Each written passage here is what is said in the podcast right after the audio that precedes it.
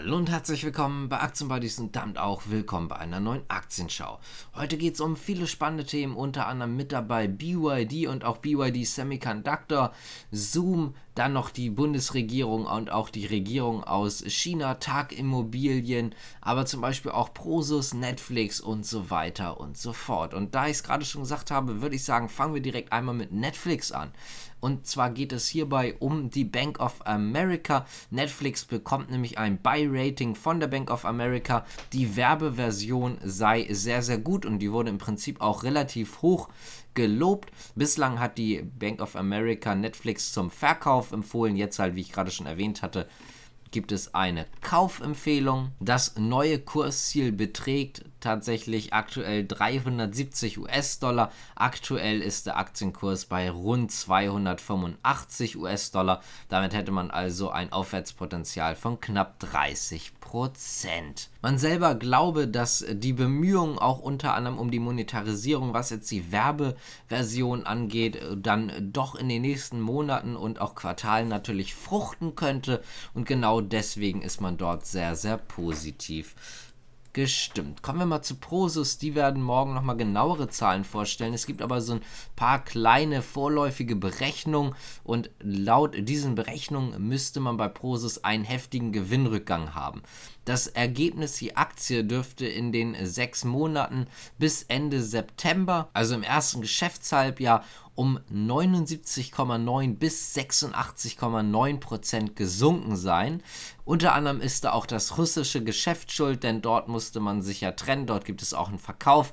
Wie gesagt, konkrete Zahlen gibt es dann morgen früh und dort gibt es dann auch nochmal mehr konkrete Zahlen, mehr Details und eventuell auch nochmal einen netten Ausblick nach vorne, was jetzt in der Zukunft passieren wird oder auch natürlich passieren kann.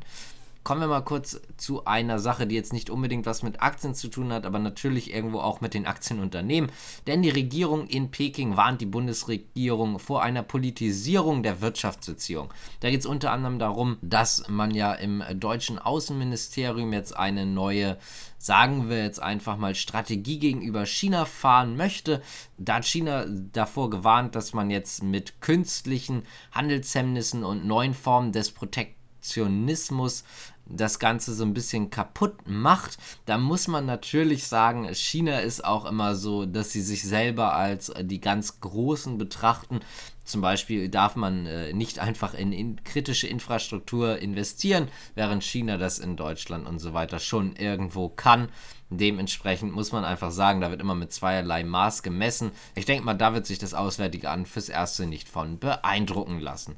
Kommen wir mal zu Twitter und auch Musks Übernahme, denn die Verifikationshäkchen wurden fürs Erste auf Eis gelegt. Das hat Elon Musk angekündigt. Nähere Details hat er zumindest fürs Erste nicht genannt. Man hatte da ja durchaus Probleme mit Fakes und so weiter und so fort. Möchte ich gar nicht so lang ziehen, weil wir hier jetzt letztendlich nicht mehr über eine normal gehandelte Aktie sprechen.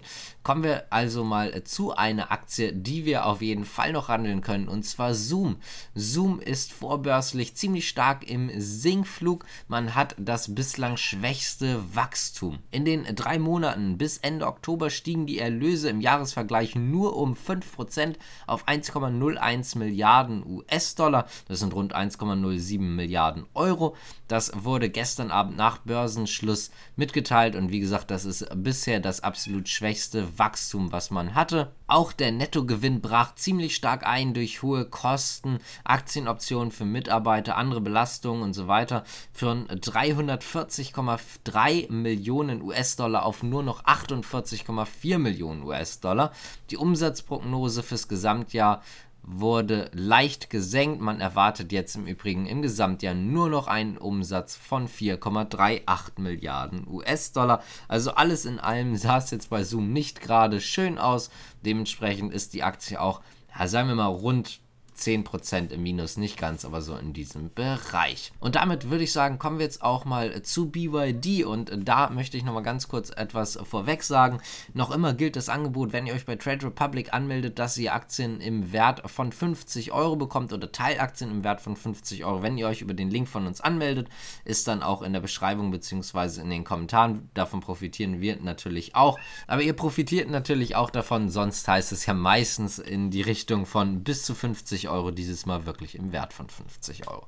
Kommen wir also mal äh, zu BYD und auch BYD Semiconductor, denn die haben die Pläne für den Börsengang von BYD Semiconductor fürs erste auf Eis gelegt. Die Shenzhen Stock Exchange hat ja im August die BYD-Pläne gestoppt. Insgesamt war es ja auch einfach muss man sagen, ziemlich kritisch alles. Äh, es gab dann da Skandale, unter anderem äh, was die Kanzlei angeht, die die Beratung gemacht haben. Deswegen wurde ja auch wohl mutmaßlich zumindest der Börsengang fürs Erste gestoppt. Dann gab es ja, wie gesagt, weitere Probleme.